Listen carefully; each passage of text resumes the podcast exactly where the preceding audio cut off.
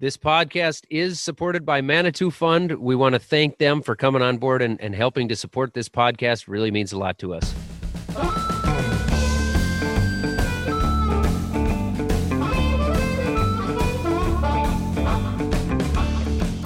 Hey everyone, you're listening to the Fieldwork Podcast. I'm Mitchell Hora. My co-host Zach Johnson is in the fields here today. He's planting. I got some rain, uh, so I, you're stuck with me here for today's special episode amidst a global pandemic. Um, dealing here with COVID 19, agriculture is one of the many parts of the economy that is really feeling the pain. You know, we've heard about dairy farmers dumping milk because of schools and food service being shut down, and the infrastructure just isn't in place to move that supply through the grocery stores to the consumer. Corn prices are in a really tough spot because oil prices have tanked, and that's directly impacting ethanol, of course. Meat packing plants are really struggling with workers being sick from COVID 19. Um, so, new packing plants shutting down, other ones coming back on board. Now we're all just wondering what is next. So, today on this special episode of Fieldwork, we're going to go beyond our usual focus on sustainable ag. We're going to talk a little bit more broadly about what's happening in farming right now. What should be what should we be worried about? What can we feel hopeful about? Where is this going to go from here? We're going to bring in expert Chip Flory. He's the host of AgriTalk Radio and really has some great insights for us on the pandemic situation. We're super excited to have him on the show. He's truly someone who has his finger on the pulse of all things in ag. Um, he hosts his two hour show every single day covering agriculture, yep. news, and market information. Chip, great to have you on. Um, and uh, Mitchell, I'm glad to be here, man. I'm I've been wanting to do your podcast for a while. You guys are doing a great job. You broke through. You're here. You made it. Yeah. That's awesome. Just a heads up, we recorded this episode on Friday, April 24th. So there might be a couple things that have changed since then. What's the latest? What's the latest on COVID 19? What's going on right now? It's the labor issues at the packing plants, um, Mitchell. There's no question about that just as we're getting started, we're confirming that that additional plants are going down. And before I go any further on that, Mitchell, I do want to say this: we can't forget it changes minute to minute, hour to hour. And some of the plants that have been down in the past are coming back online. Um, Columbus Junction in southeast Iowa is a good example of that. Now, and that's been a fit and and you know uh, an on and off again restart for the plant there, but at least they're taking some hogs. So it is the labor situation without a doubt that is uh, top of mind for for most for many many producers out there. I won't say most, but you know what it's like here in the state of Iowa, Mitchell. Good grief. If we see the the slaughter disrupted at the packing plants, it disrupts everything. So that's disrupting the entire supply chain, you know. So if you don't have anywhere to take your hogs to get them slaughtered, uh, the, you don't need to necessarily be feeding a lot of these hogs all this corn, and you've already got the corn on hand. It's in the bins. We're just getting in the field and planting right now. You know, we're months away from harvesting a new crop, so we have all this old crop that we're sitting on, and now we have high supply, low demand. Yep and obviously yep. the uh, the economics of it are taking a major hit because of that. How's so? But with these guys coming back on and kind of going on and off, like you alluded to, is this going to be able to bounce back quickly, or are we already past that point? No, no, no. There's not going to be a quick bounce back to this. I don't. I don't think that uh, that there's any question. It's going to take time we need to make sure that the that the workers that go into those packing houses have the confidence that they need and deserve um, to go in there and get to work and not be afraid of of um, of becoming infected with COVID nineteen. So it it it's going to take time. It's going to take testing and not just testing. Have you got the the virus? It's going to take testing to to determine have they had the virus? And unknowingly had the virus because it sounds like there are many many cases out there that that uh, the symptoms are light. Uh, you you may have had it and not known it.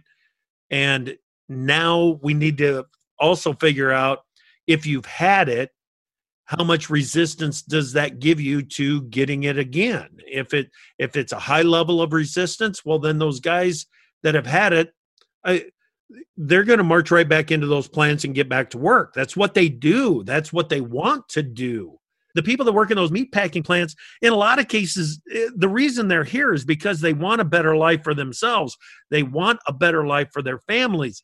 They want to work. They're not they're not looking for an easy way out on this. They they want to earn it and they are earning it. And we need to give them the the opportunity to get in there and, and and do it. Yeah, um, they're used to working hard no matter what the situation is. So they're they're used to working through adversity. But the adversity that we're facing now is it so obviously there's a risk of the other employees and and their families and everything. And that's I think a big thing we need to get taken care of for sure. They need to have the mask. They've got to have those personal protection equipment. Uh, they've got to have the mask, the goggles, they the the plexiglass um, uh, separators, I guess, that that separate the workstations on the lines. Those have got to be in place. These waivers that have gone on, Mitchell, on the on the line speed, I think we need to question those and slow down slow down the lines because the we're we're not in the business right now of maximizing output at the plants. What we're doing is what we should be doing is making sure that we've got the maximum number of plants open and operational. Yeah, just keep making the progress that we need so that at least it's not fully disrupting the rest of the supply chain. Cuz like cuz like you're saying, you know, so there's there's plants that are having to be shut down, but there's other ones that are coming back. But you're saying though that some of the damage has been done, it's going to be ongoing for a long time, probably not only in you know pork, but obviously in the dairy industry and uh, in ethanol and stuff. So why is this not going to be a quick recovery? You know, quick being at least you know maybe three to six months type of quick recovery. What's going to happen there? Okay. Uh, yeah, it, just to to finalize the point on the on the line speeds and everything, the, the goal here should be to make the best of a bad situation. And that I, I I think if we get into that mode, it changes everybody's attitude just a little bit. So eh, I I think that needs to be the attitude going forward. Okay, uh, and and it will help. Now, as as far as the timing on this this goes, if we've got a medical end of the crisis, Mitchell, the the talk was that the chloroquine was going to be the answer, and and that if you take the chloroquine, you're going to get over COVID nineteen uh, quickly, quickly or quicker. Uh, now that's being questioned. They're looking at all the different answers that are out there for other medical conditions and seeing if it can be used to relieve some of the some some of the the symptoms of those that are reacting most violently to COVID-19 infection. That's good, but it's not as good as guys, we've got it. Here's the antidote. That's the news that everybody's waiting for. If we find that in a relatively short period of time, that's your V bottom recovery. That's how you get that. But the way that things are going right now, developing the vaccine that's going to take time, developing the medical treatments on the um, the typical path that that these treatments would take, that takes time. I mean, we're not talking about three or six months.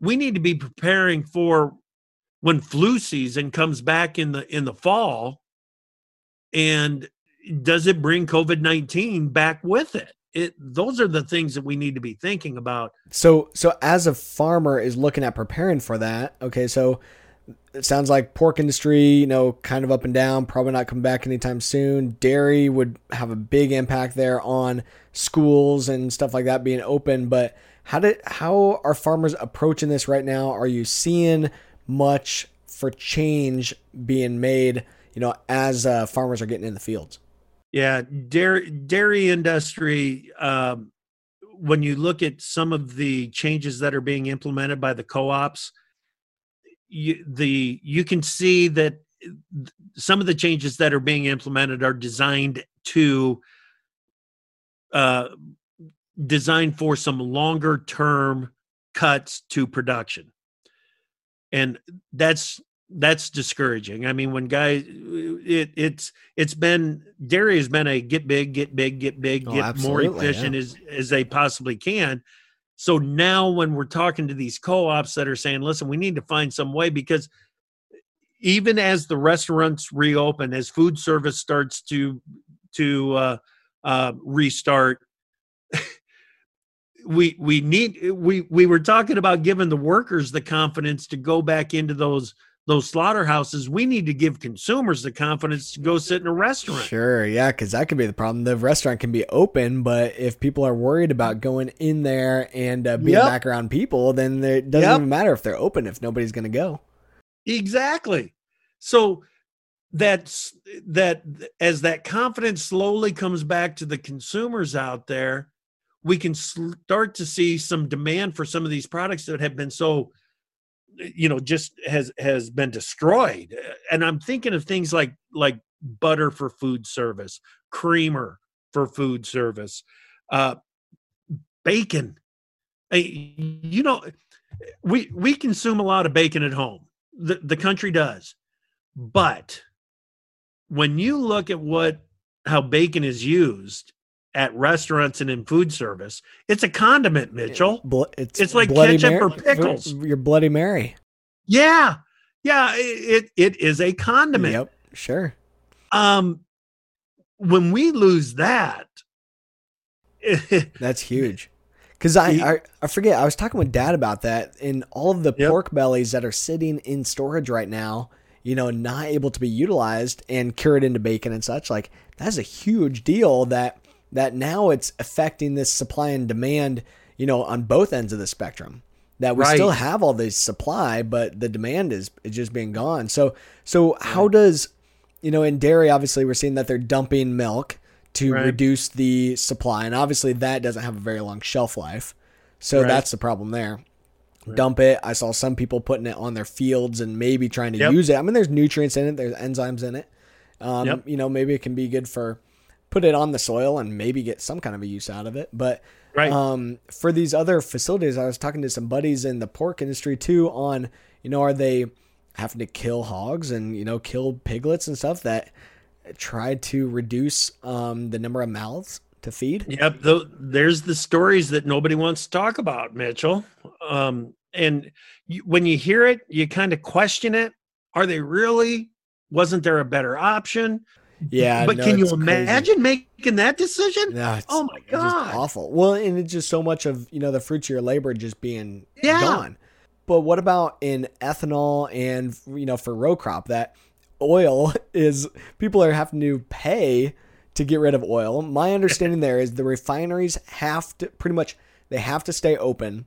They've minimized production as much as we can, both in ethanol and in just regular oil refineries. So shut that down, but you can't necessarily turn those things off because they're so expensive to get back up and going. What's going on there? And I don't think a farmer's going to necessarily go out and killing hogs or, or other animals is awful, but going out and are we going to have to spray off millions of acres of corn and soybeans too? Oh boy, I, I I I hope not. I really seriously, seriously hope not. You know, on the poultry side, you break the eggs. You just you you don't hatch them. Um, so there's that. It, on on the milk side of things, yep, it it sucks when you have to dump milk, but I, I had uh, Alyssa Badger from High Ground Dairy, an analyst uh, out of Chicago, on AgriTalk on um, on Thursday, April 23rd. And she said, you know, we're we're talking about everybody dumping milk, but we dumped more milk at this time in 2017 than what we are right now. Yep, yep, because of the because of the the fundamentals of the market in, in has changed so much in 3 years that we are making so much more use of the milk that is still available out there that the spring flush comes along every year and in 2017 we actually had to dump more milk than what we are right now but because of the situation with covid you've got mainstream media Sure, that is picking up being on it covered- covered and they're tur- sure. they're turning it into a story mitchell Oh yeah. Well, and that's Yeah. a lot of this. I mean, it, and it's a huge story to tell, obviously, and it's right totally, you know, consumed all thinking for the last what, almost two months now.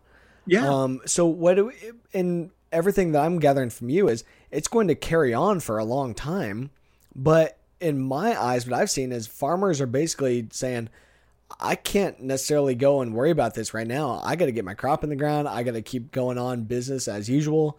You know, are you seeing other changes being made there or you know does a farmer carry on business as usual or do they need to really take a step back and think about this and make some major changes Yeah.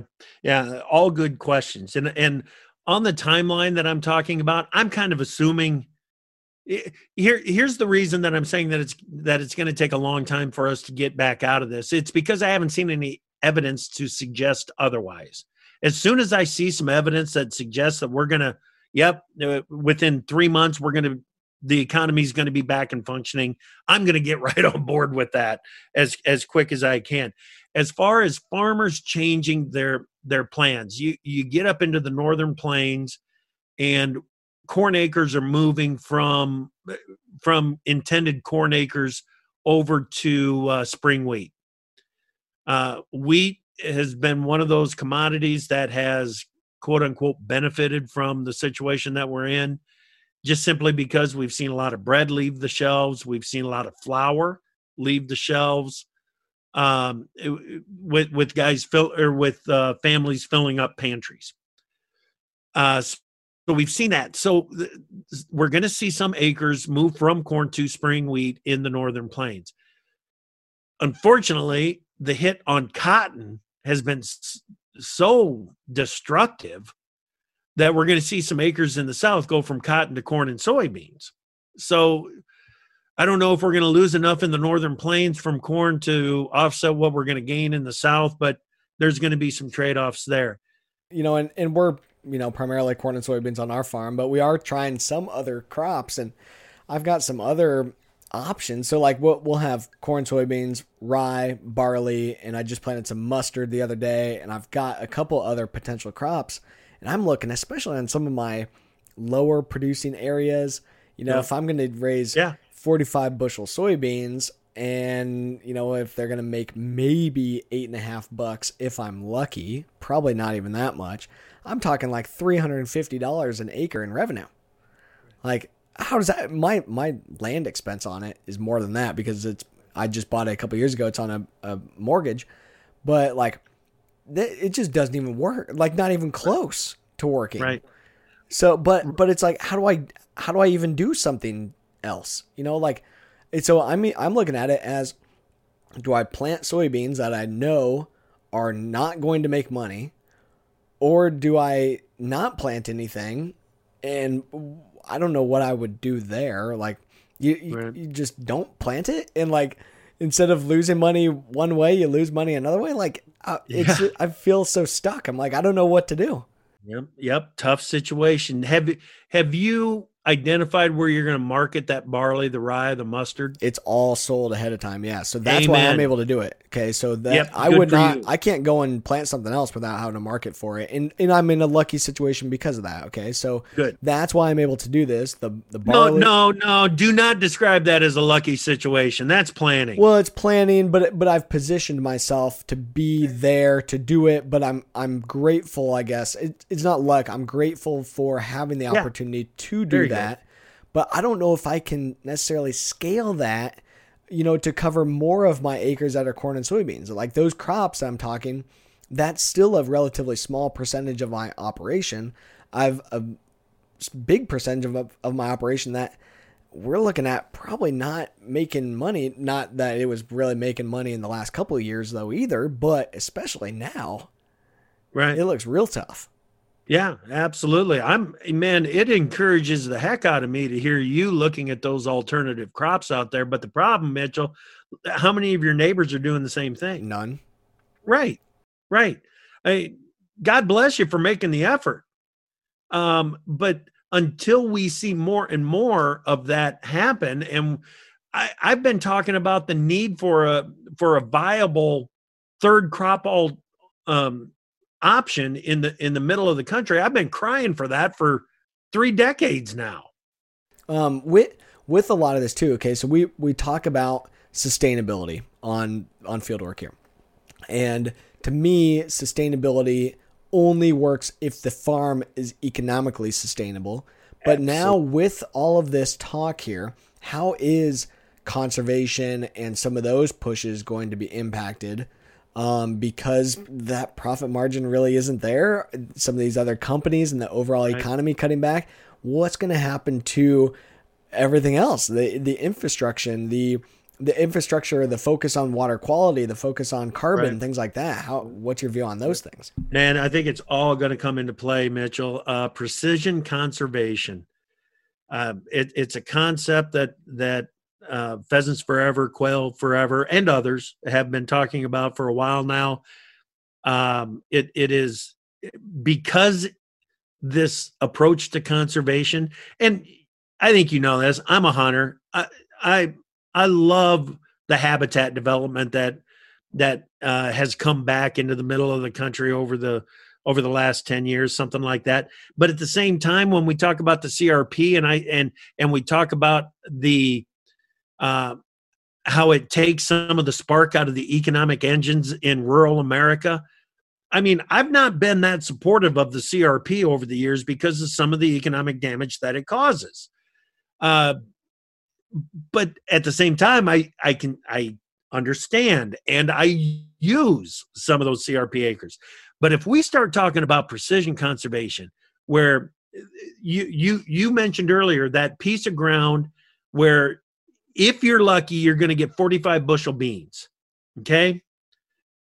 What's wrong with taking that eight acre chunk out of an 80 acre field and putting it into the CRP and developing it for long term conservation? Mm-hmm. Um, because my payment on it is $450 per acre. That is okay. the problem. Right, right. and my, the land expense, my fixed cost in that is so high and four hundred fifty dollars right. an acre plus taxes. Right, right. But what if, what if the CRP program that you would enroll those eight acres in does pay three hundred bucks an acre because you're going to go pollinator? Okay, right. okay.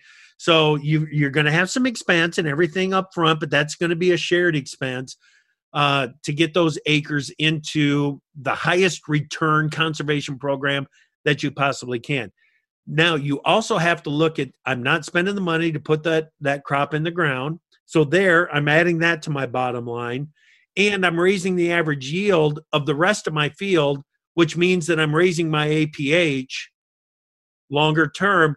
So it's a there's a lot of line items that need to be filled in on this conservation on, on this precision conservation concept. So I think some people that may have a granted Mitchell may have a lower cost per acre than yeah most people don't have $450 okay. right. that was just because right. so i bought to clarify there i mean i bought this farm yep. in 2017 for a, a, lot of money so i it's on a you know it's on a 20 year mortgage to get it paid off so that's why it's so right. high most exactly. our average across our farm is about $250 per acre okay is our average so now we need to replace 250 bucks an acre and and even just taking those lowest yielding areas out of production putting them into a long-term conservation plan. And i'm not talking about the whole fields guys. I'm talking about t- pulling 6 8 10 12 whatever number it is that raises the overall efficiency and productivity of that field over time. Yeah i like that that's precision con- conservation piece. Yep that's that's that's a concept that i think is going to gain some traction more and more, Mitchell. Yeah, and that's kind of how we've approached, you know, like the barley or like the mustard and stuff. It's yep. we're not putting it on our best ground. Now, where we are doing some of the things on our better ground is like relay cropping, where I'm trying to get Yep. two crops off the same acre. Now, that's where I might put it in a little bit better area. Last year, we had it in some crappier ground, and, and it worked really well, but um, we're trying it this year on some better producing stuff. But, but yeah, I think the wildlife stuff, actually, we've, um, Iowa State and Pheasants Forever and Iowa DNR have a project going on down here in Washington County and our around our farm where they're trapping pheasants and tagging them, um, GPS tagging them, and monitoring pheasant nesting in cover crop fields. Cool. They've got a heat Cool. seeking drone and stuff. It is super cool, but definitely seeing those numbers come back. So, what Yep. we're looking at is can we implement a longer term look at this? We actually put together, Dad and I put together a seven year plan for our farm to look at where do we want to be in the future? How do we work towards that and be a little bit more holistically thinking towards okay, how do I find different things for these farm ground acres? And now I've got this guy saying, hey, you know, he wants me to not only do mustard and stuff, but dill and parsley and carrots and these other Cool. weird things. I'm like, I've never even thought about being able to grow that, Mm-hmm. but we're looking at like, why do we have to grow corn and soybeans? Like, yeah, we're set up to do it. We're not gonna we're not gonna go away from farming corn and soybeans. That's gonna be our main thing for sure. Right. But on some of our other ground, can I get it to work to do something else if I have a market set up though that's a stable market and it's going to be able to get the revenue coming in so I can still be profitable and focus on profit, not focus on yield. Right. Right. All I can't even add to that, Mitchell. That's uh, that that is really well put. I I- I think a big thing of this for me is going to be how do I focus on profitability per acre and utilizing some of these conservation efforts like cover crops for example to drive profitability. Now a piece of that though is be able to integrate livestock onto it or be able to harvest it like we're doing for for rye or wheat. Um, be able to interseed it earlier and use it to reduce my need for synthetic inputs. Absolutely, absolutely. So, yeah, the, everything that you talked about right there is, is is some. We've always talked about cutting those costs, cutting those costs, and the the message the last few years from from producers, Mitchell, has been, you know, yeah, we've been talking about that a long time, but there's not much meat left on that bone. Yeah, I don't know. Yeah, there is. I mean, There is, there is. We can still do it. but it's got to be looking at it as not just cutting cost that it that might reduce some Yes. bushels, but it's looking at what's it actually do to my bottom line. Right, right. That's the point. That yeah, yes, I'm. I, I don't want to distract from that point at all. Maximizing the return. That's what it's got to be about, not maximizing yield. Yeah, going from the three hundred and fifty dollar bag of seed to the hundred and forty dollar bag of seed. Yeah, you're gonna lose some yield probably pretty consistently, but is the bottom line still better because of that? Right, right. I'm What- not. Boy, I you're on it, man. I know we're gonna have to let you go. So what's what's the final kind of takeaway here for farmers? What do we, uh, where are we at today? What's the what's the chip good word of the day here on where do we got to do? Okay, so we're out there farming on. We got to get out and and and get a crop planted. Um, cab time is think time for a lot of people. And So it's think- listen to the Fieldwork podcast time. and and to listen to Agri Talk and to the Fieldwork podcast. Yes, but as you're doing that, as you're doing that, um, be thinking about what you were talking about. How are you going to maximize returns rather than than just maximizing yield? And and I get it. We're in a situation right now where the way that you increase revenue is grow another bushel. I, I get that, but what's that bushel costing you? And eh, really examine it and find some meat find the meat that is left on that bone to cut the cost because uh, the, one of the saddest stories that I tell on seminars, Mitchell, is that a market has got two functions, and the corn market's function day to day is to discover the the the fair price. The second function of a commodity market is to make sure that the low cost producer is the one that's producing that commodity. So to do that, a commodity market will hold the higher cost producers underwater for a long enough period of time that the assets are redistributed to the lower cost producers. So let's find The that prob- way. And we better figure it out because right now the low cost producer is in South America. South America. So we better figure this out, pandemic or not. That is a huge topic that still we have to figure out no matter what. You know, I don't have to say this to farmers because it, it, it, it's just bred into them. But don't be the victim. Okay, accept the challenge that that uh, is before you and figure it out. I agree. Well, good stuff. I think we uh, we better wrap things up there. Chip, this has been fantastic to have you on. I definitely look forward to talking to you again real soon. And uh, but yeah, you've got to get back on the radio here. Yeah, we're gonna have to do that pretty quick. Next time, get the golfer on here too, so that I can talk a little bit of golfing. That sounds good. That's a reference to my dad.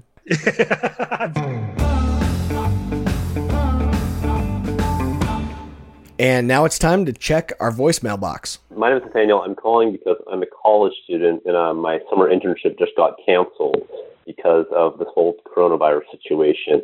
And I'm I'm sort of in, I'm interested in ag culture, especially sort of urban agriculture, and I'm just sort of wondering what you guys think is out there for college students who are you know trying to navigate this whole pandemic situation and still want to you know get some work experience and and learn more about the industry. So really appreciate your thoughts on that. Thanks. Bye. Hey, Nathaniel, thanks for your message. Really appreciate you calling in and feel terrible, you know, that you lost your internship. That's a real bummer deal. Um, and definitely hearing about other people that are uh, facing that same situation. But I do think that there's definitely a lot of opportunity for you to at least maintain a lot of your personal growth and growth within the ag industry and learning. You know, that's really great that you're interested in and really have a good passion for your specific components of ag here. So, you know, some takeaways and, and things that I thought of like, you know, there's a lot of different online courses and and YouTube videos and different resources there to continue to learn and to together to continue to gather more insights into sustainable ag. And I think you could, you know, harness that learning, but then document what you're learning, what you do learn and share that, share that through your own channels, be able to help others and, you know, package and give away that knowledge as you continue to learn and become more of a thought leader yourself. Um, I think there's definitely opportunity to go out and visit farms or visit some of these other, um, you know, food producing um, communities and stuff that you're interested in. So I definitely think you can do that. And I mean, it not ideal, but can definitely go and you know live at home for the summer and just get a, a different local job as much as you can, at least to be able to have them still maintain some revenue throughout the summer, um, but be able to to live at home and try to cut expenses that way. I think the the key here is making the most of the opportunity, or not the opportunity, but making the most of the situation, and uh, continuing to move forward. And we wish you the best. All right, well, that's it for Fieldwork today. Thanks to all the people who make Fieldwork possible Annie Baxter, Amy Scotches Cole, Claire Jones, Noah Boston, Christian Schmidt, Eric Romani, and Lauren Humpert. Our theme song is written and performed by Johnny Vince Evans with help from Corey Schreppel. Thanks today to our friends at Farm Journal for helping us to get connected with Chip Flory. And uh, there's more to come on our collaboration with Farm Journal. We're really excited to work closely with them. Of course, our website is fieldworktalk.org. We're all over the social interwebs at Fieldwork Talk on YouTube, Twitter, Facebook, and Instagram. If you like the show, it'd be awesome if you would write us um, a review. And we'd love to get a voicemail, of course, from you too. Leave us a comment or a question at 651 228 4810. That's 651 228 4810. Thanks for listening and stay safe out there.